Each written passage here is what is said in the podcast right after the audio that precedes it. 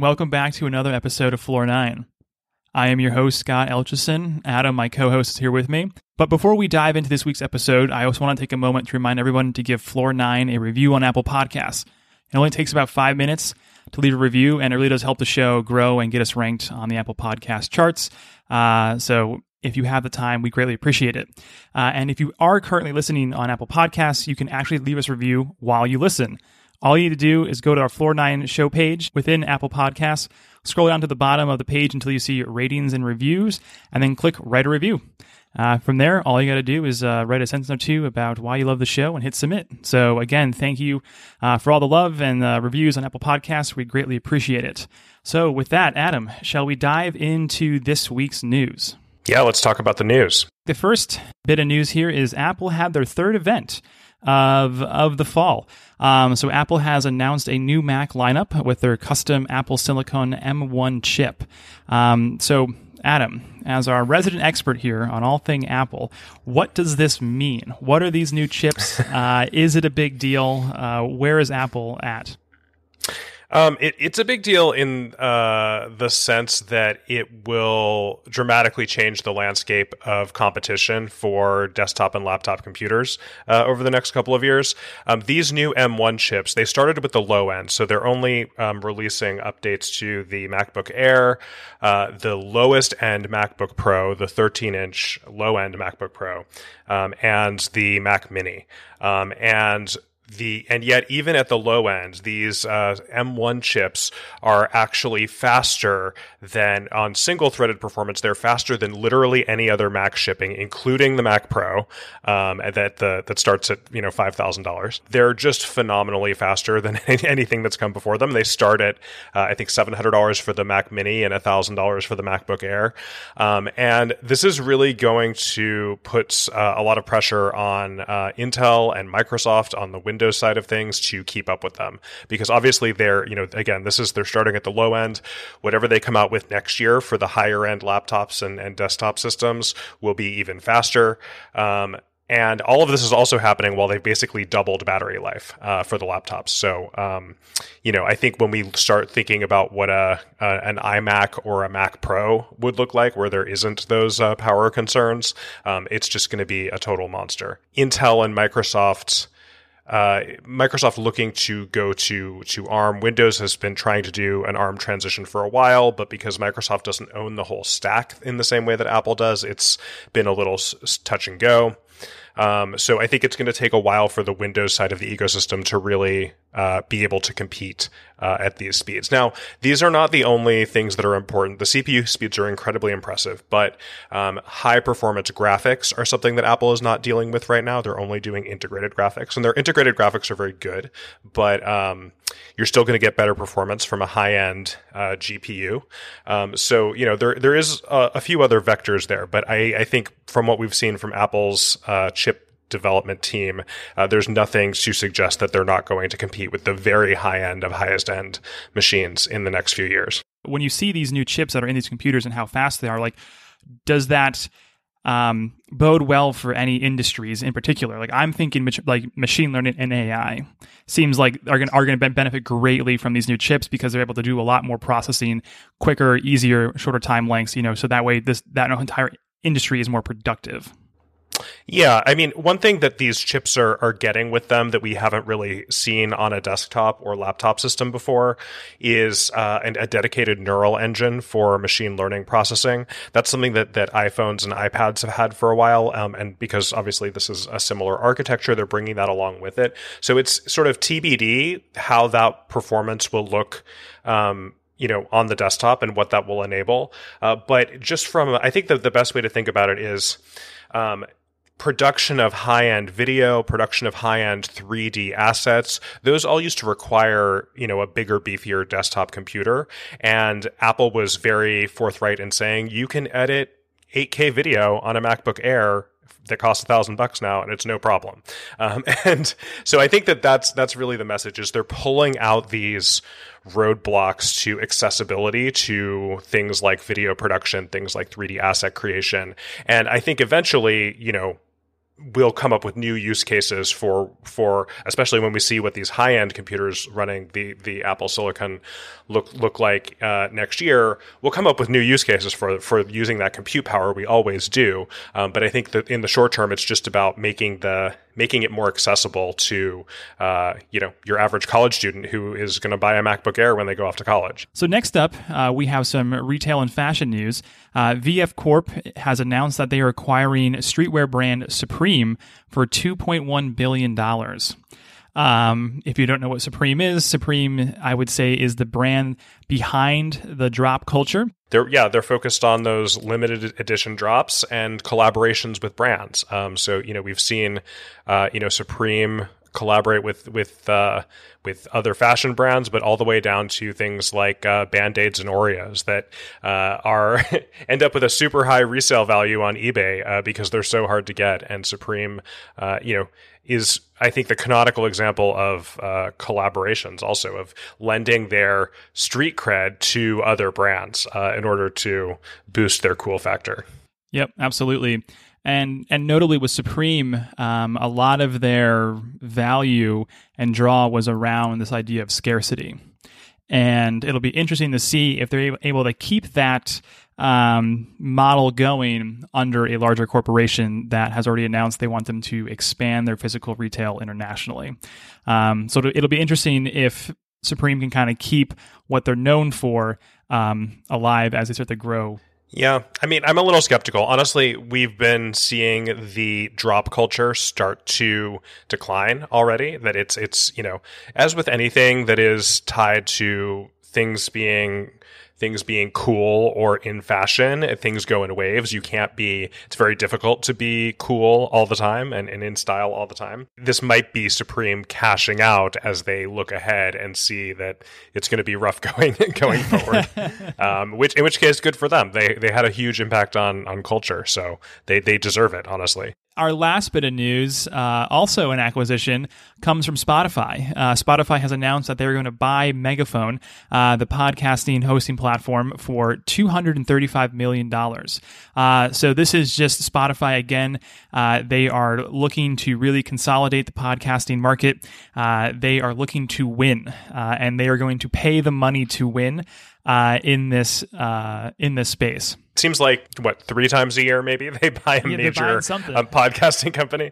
Um, and uh, I think this is interesting in that uh, it's coming um, along with rumors that Spotify might be testing soon some subscription uh, podcast services um, that would be separate from the sp- existing Spotify Premium Music subscription.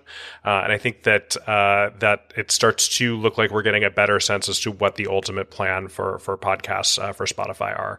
Um, and that the rumors are that that would that even at the subscription podcast level, the lower tiered one would still include ads. So having these uh, this um, you know targeting and uh, dynamic insertion is uh, an important part of that uh, playbook. I think. Well, listeners, that is going to wrap up this week's news. Uh, next up, myself and Adam are going to jump over into the main conversation to talk with Joshua Lowcock about media responsibility in 2020.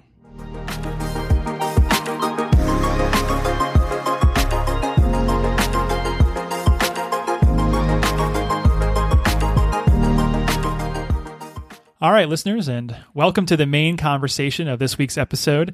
Uh, back with us is Joshua Lowcock, UM's Chief Digital Officer and Global Brand Safety Officer, uh, for a conversation about media responsibility. So, Joshua, welcome back to Floor 9. It's great to be back here. Oh, we're uh, excited to have you back. Uh, so, let's just get right into it. Uh, to kind of kick off this conversation, we wanted to chat with you uh, going back a few months about the, like the Facebook boycott uh, we were talking to you, and you were really one of the individuals that were in charge of leading these conversations with the Facebook ex- executive team, uh, as well as other you know larger social platforms on you know how they were dealing with a lot of the issues that we see on the platform you know today. And so can you give us some insight into how these conversations went uh, and what you were really trying to uh, achieve? No look that's a really good way to open this all up. And there's there's probably a multi-tiered answer to that, which mm-hmm. is, you know, from an agency perspective, the day-to-day contacts that you know we all have were rather, I'll say, empathetic to what we were asking for. But when mm-hmm. you're considering the Facebook boycott or any sort of big change to a platform, this is always at a pay grade higher than the day to day people that you interact with. And these are big, broad policy changes for the, the platforms.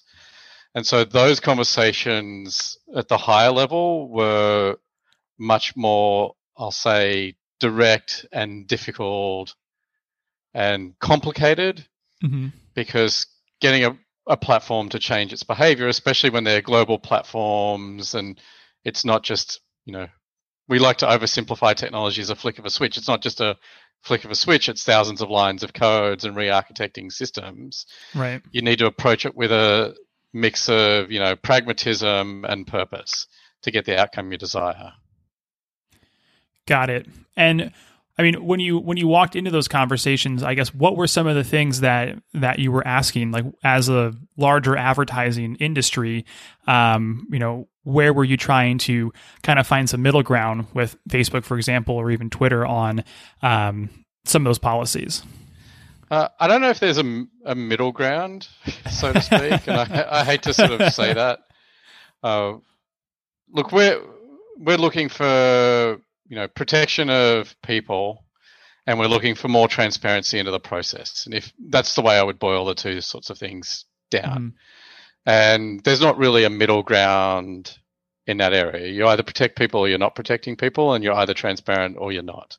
Right. Uh, where we got to if there is a a compromise or a negotiation was and this is where I'm, i'll say again pragmatism and purpose is the timing on when certain things can be achieved and how do you actually move the ball forward. Okay. Because one of the ways, at least on, you know, to give away my tactics on a boycott and a negotiation, a boycott's very absolute and it sets conditions for re-entry.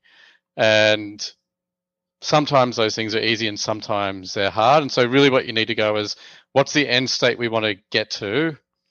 Here's all the things that need to be done is there a way of getting a conditional way of we've reached an agreement and some milestones we can measure a partner's progress against mm-hmm. so that we're holding them accountable but you're not necessarily you know and this is not video but you're not crossing your arms and digging your heels and going i'm not going to buy media or i'm not going to do anything for 12 months what do you think about the uh, amount of power that we have as a media company and coming in uh, representing a lot of major brands. You know, we talk uh, we were talking about this um, a little bit earlier uh, internally, but just that you know, Facebook and Twitter and all the major social networks they really benefit from the long tail of advertising, and a, a lot of their income does come from those those smaller advertisers. Whereas you know, normally you know 10 years ago if we, if we were going into these conversations of course they'd be very different kinds of conversations. Uh, but it would be with you know newspapers and tele- television and radio where the the big advertisers really are the ones the big brands are really the ones with the power. Um, that isn't quite the case with with facebook and twitter. So how do you how do you see that? And, and how do you think how much influence do you think big brands and, and media companies have with these platforms? I think it unlocks or highlights sort of like an interesting competition dilemma which is in the course of the boycott, and I would agree, most of the revenue from the platforms comes from the mid to long tail. If you know the major platforms don't acquiesce to demands from the marketplace, then it does look make them look monopolistic. Right. So that's a that's a really big dilemma for all the platforms when people say, well, you, you don't actually have power over them. I might not exercise financial power, but there is this consequential risk that it makes them look like they have too much power themselves if the marketplace can't force a change in behavior. So I'd say we do have some power, maybe by virtue of regulators. I think there's a couple of other areas where, you know, large agencies and advertisers have power, or at least to a limited extent, which is there is a Wall Street and marketplace perception of if large advertisers are making noises about one platform and if another platform's going to benefit as a result, Wall Street's interest will shift. And so that impacts your share price and employee morale and all those sorts of things because staff might not get their bonuses or the share price might not perform as well. So you've got to really unpack what market power means. And I think the other one is the more you have brands speak out. And so this is less about agencies because at the end of the day, no one really boycotts an agency. Consumers engage with brands, people engage with brands. And so when brands take on a role of activism, does that actually then create, you know, a consumer led revolt or action against a platform? So there's multiple ways you can exercise your power. It's not just financial but you've got to like look at all of these pieces and work out how you're putting those pieces of puzzle together to get the outcome you need when you were going through i guess these conversations um, you know it seems like some of the results that came out of it, you know, internally were like these concepts of media responsibility and essentially Ten Commandments uh, that your team came up with to hold different platforms accountable. So, can you walk us through what these 10 commandments are? Uh, and I guess like the significance behind each of the different commandments? Yeah, I mean, 10 commandments makes it sound much more lofty and ambitious and that it came down from a mountaintop than it probably it's, it's great branding. you know, uh, if, if, there's one thing we it, do, we do great branding. so, I mean, the whole purpose of the media responsibility principles was what was being called out during the boycott was fair and reasonable to ask for. If you take a sort of step back, those requests need to be applied equitably across all platforms because you don't right. want to be in a position where it's Facebook this week, Twitter next week, YouTube the following. So you need to lift, you know, all boats. Uh, so the 10 principles we came up with, and, you know, to sort of quickly rattle them off, there's promote respect, protect people, uh, diverse and representative, data collection and use, children's well-being, no hate speech, no misinformation, disinformation, policy enforcement, advertising transparency, and accountability. And they're all available on the Media Brands website. You know, mm. if people didn't sort of jot them down there. And what we looked for is things that align to corporate social responsibility guidelines, and that was probably the first and I'll dare say the smartest thing that we did because mm-hmm every and I'll pick diverse and representative and because that's been in the news a lot of late and very important is every company has a diverse and representation or a diversity, equity, and inclusion policy mm-hmm. that they will state publicly, and it's their hiring policy and everything else. So if that's a corporate policy for an organization, it's easy to go and say, well, that should be a policy for the way you apply and think about media investment. Because if it's something you require from other suppliers, why wouldn't you in- require it from media suppliers. And same with p- protection of people or data use. Like they they map back to these corporate governance principles that a lot of organizations have. Mm-hmm. And so what we were looking to do is not the other part is not to set a standard. So we're not saying that you need to 50% diversity and representation in your media. Right. But asking the questions that organizations need answers to so that they're comfortable that the right steps are being taken. And then we did an audit or assessment of social platforms to benchmark how platforms were against each other. Because again, these are highly competitive platforms. And if you've got principles like this, you actually get the same set of data from everyone and you can compare apples to apples. Mm-hmm. You can actually say, well, you think you're doing a really good job, but you're not as good as platform B. And the natural competition and enthusiasm in Silicon Valley to outcompete and outmaneuver each other forces them to get better. Right. And I, I just want to clarify quickly with these 10 media responsibility principles, are these principles really geared towards us as media buyers to say, hey, you know, here is, you know, an easy uh, sheet that you can reference uh, so when you do go to the market and you are placing medias, you can um, benchmark Facebook, Twitter, Instagram, whatever against these principles, um, or is it you know more for the platforms themselves to say, hey, these are what we're looking for from you when it comes to you know your improvement as a platform, or is it kind of a mix of both? Look, the unhelpful thing is it's a mix of both, but I I would go as I'll take it a step further, which is the I'll, I'll, say it's probably closer to the piece of paper because one of the ideas okay. is you will institutionalize these questions in an organization right. and in every media conversation. So it's not that these things are the flavor of the week. It's in every quarterly business review meeting with a media mm-hmm. partner. you go, here's the 10 things that matter for us from a media partner. How are you tracking? It's not to be punitive or punish anyone. It's really these things matter. We need to have a conversation about them all the time. Right. Okay. That that makes sense. And you know, you were talking about, you know, the benchmarking essentially different platforms against each other. Um, what were the like results of something like that first, you know, initial um, like analysis of all these different platforms? Did you see um, some platforms you know perform better than you had expected? Uh, were there anything that was kind of unsurprising in the uh, first I mean, initial all, results? All the results were surprising. Okay. In some way, shape, or form. I, you know, and we're we're doing these quarterly, and the next one will be due out soon. So I'm not going to talk about last results because they could be dated by next okay. week. Okay.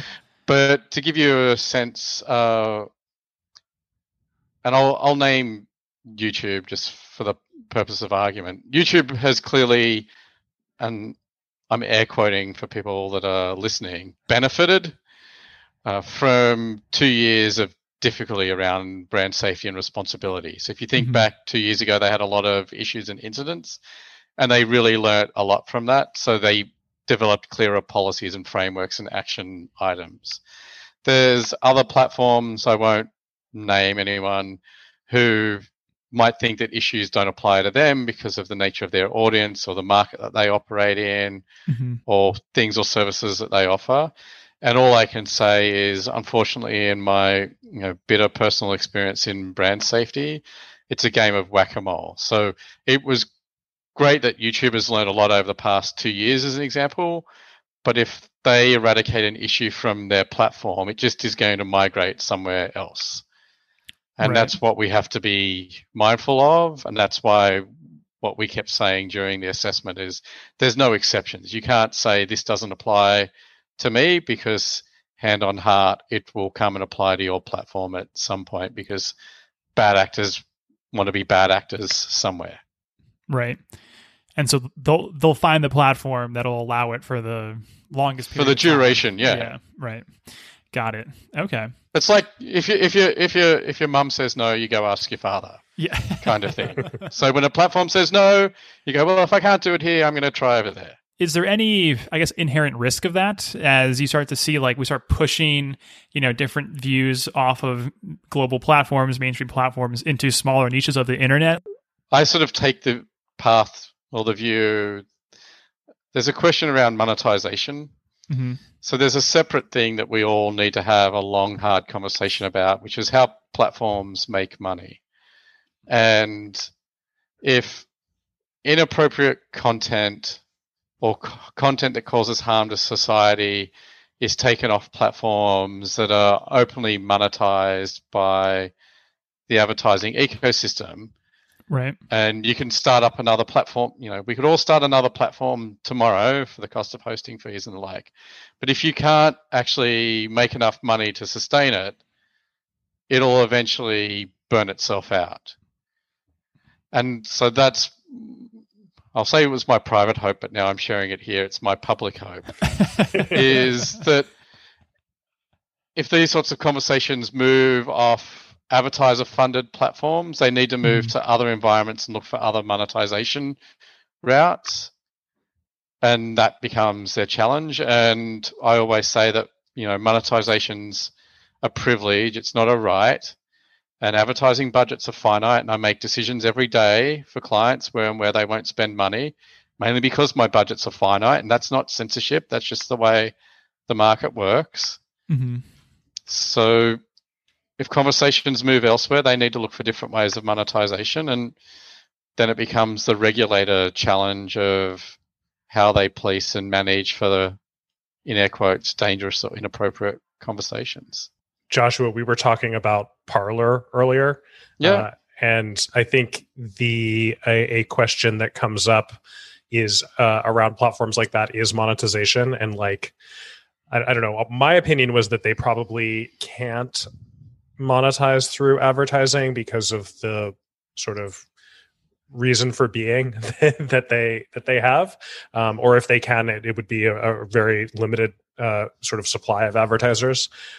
Um, and so we were talking about other ways that they might monetize, but I don't know if you have a you know perspective on on that because I feel like it is the in some ways you know we in some ways we've been talking about niche social platforms and, and burgeoning and that that is a trend that is happening sort of across the board.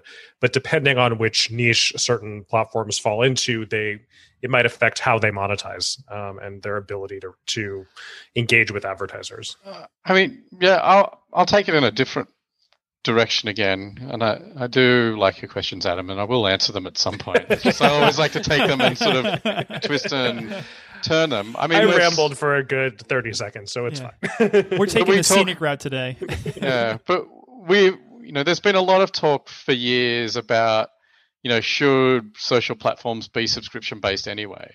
Yeah. So if you step away from Parler and just go, is that really just going to be the path forward for any platform that it has to actually look beyond advertising for monetization?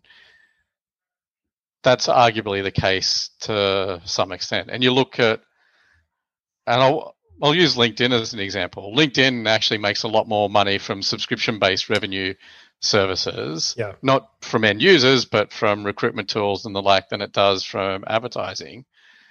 So there is, conceivably there is a path to subscription services. Like mm-hmm. I guess the big question is, is there enough of a subscription path to build a sustainable business that pays the cost of developers hosting everything else that you need. There's another one that I think sort of becomes even more problematic on that, which is a lot of platforms survive on anonymity or pseudo anonymity. Yeah. Mm-hmm. And once you're paying, you have to provide some sort of personal details and payment feature, and your anonymity disappears. So, does that actually stop platforms from being you know, and we've spoken a lot about the negative for platforms, but platforms can also be very important for freedom of speech to sort of highlight social yeah. injustices. If people are paying, the freedom to speak openly and that anonymity disappears and could put you at risk. So there's a very fine line hmm. between these things that I don't think one as a society we've particularly grappled with and two, if you look, you know, post the US election and a Section 230, as regulations come about what platforms are even liable for, also changes the the scope of these conversations. Yeah, I think that you know, there's been a lot of speculation around this, but depending on the direction that Section 230 reforms go, things might be a lot more you know this might be a, a, sort of a moot point in terms of of questions of free speech because it might be mm-hmm. Improbable it, it, might be very difficult to run a platform that allows and you know anything close to what is currently allowed on, on on the platforms. I'll say there's limitations on what you can and can't say and you could end up on one where there's no limits at all. And i keep sort of flagging a, a risk for the platforms is the more you dig your heels in and say we categorically always believe in freedom of speech, you open the door to where anything might be permissible on the platform, and you don't have an advertiser supported business. Mm-hmm. Right. And so all you need to introduce, like, you know, like these these are big issues and probably bigger than when we're going to resolve in today's podcast. But I think they're things that the industry needs to seriously grapple with and talk about because there's wide ranging you know implications for the future of the way content is available and funded for everyone. Right. And and to that point i would like to kind of get into this idea of like what the our client responses have been. Like this idea of you know there is a responsibility with the dollars you have and where you advertise. To your point you are supporting a type of content or you're funding uh, a platform.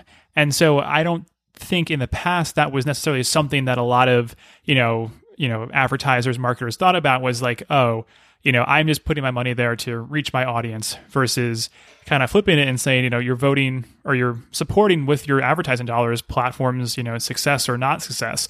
And you know essentially their their their views and their standpoints on certain different things so you know what really has that you know client response been and you know this idea of taking on more responsibility as a as a marketer of where you're placing your your money?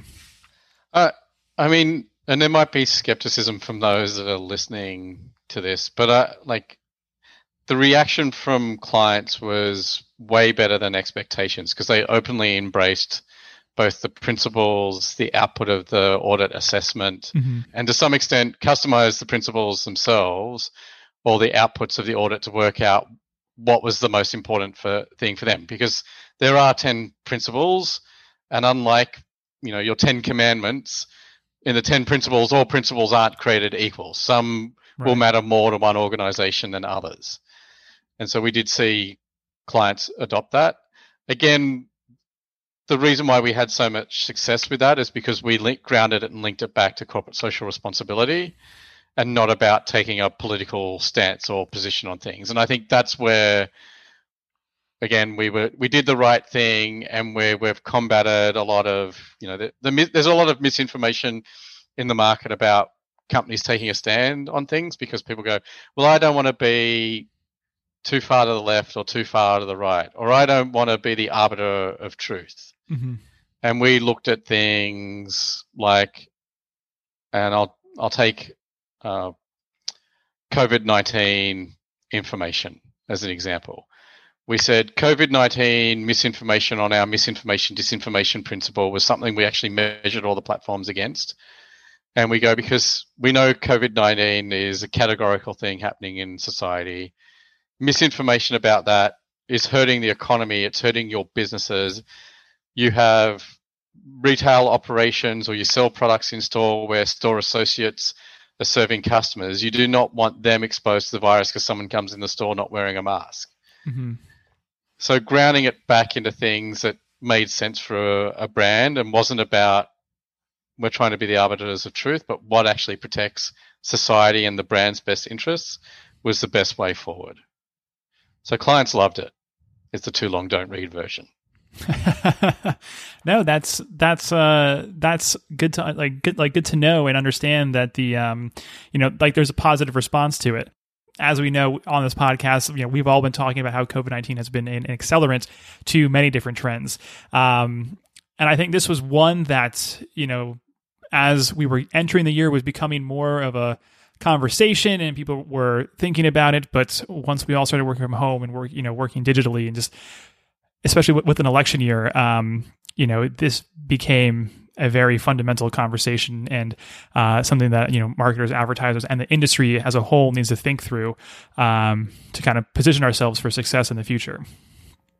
The bit that we haven't spoken about is there are two sides to this, which is we're very and you know it is you know the Floor Nine podcast, and we are in the media industry, but there is media responsibility principles that we care about from an advertiser brand and an agency point of view. But unless there's a broad groundswell of consumer sentiment and consensus of what they expect from the platforms, it's also going to be hard to get reform and change. And to Adam's point, I would say that applies regardless of whether they're paying or non paying customers. So I think the public at large need to educate themselves on how platforms work, what the data is used, and how it interacts because this isn't just about corporate responsibility. This is about individual responsibility and holding the platforms accountable. You know, and we've just come through an election here in the US, and there'll be elections around the world. And I actually started the conversation this way at the beginning of the year, uh, pre pandemic. And that is people need to be aware of their rights. They need to demand platforms act responsibility responsibly, and then they need mm-hmm. to push for regulatory reform. And so back to the uh, election, like unless people are informed and demand their elected representatives actually take action in this area, it's going to be difficult to get things to change. But unless people people need to be informed to demand change. Mm-hmm. So we need to use the you know the democratic process, and we need to push our regulators and get them to understand that these things matter and are important. Absolutely.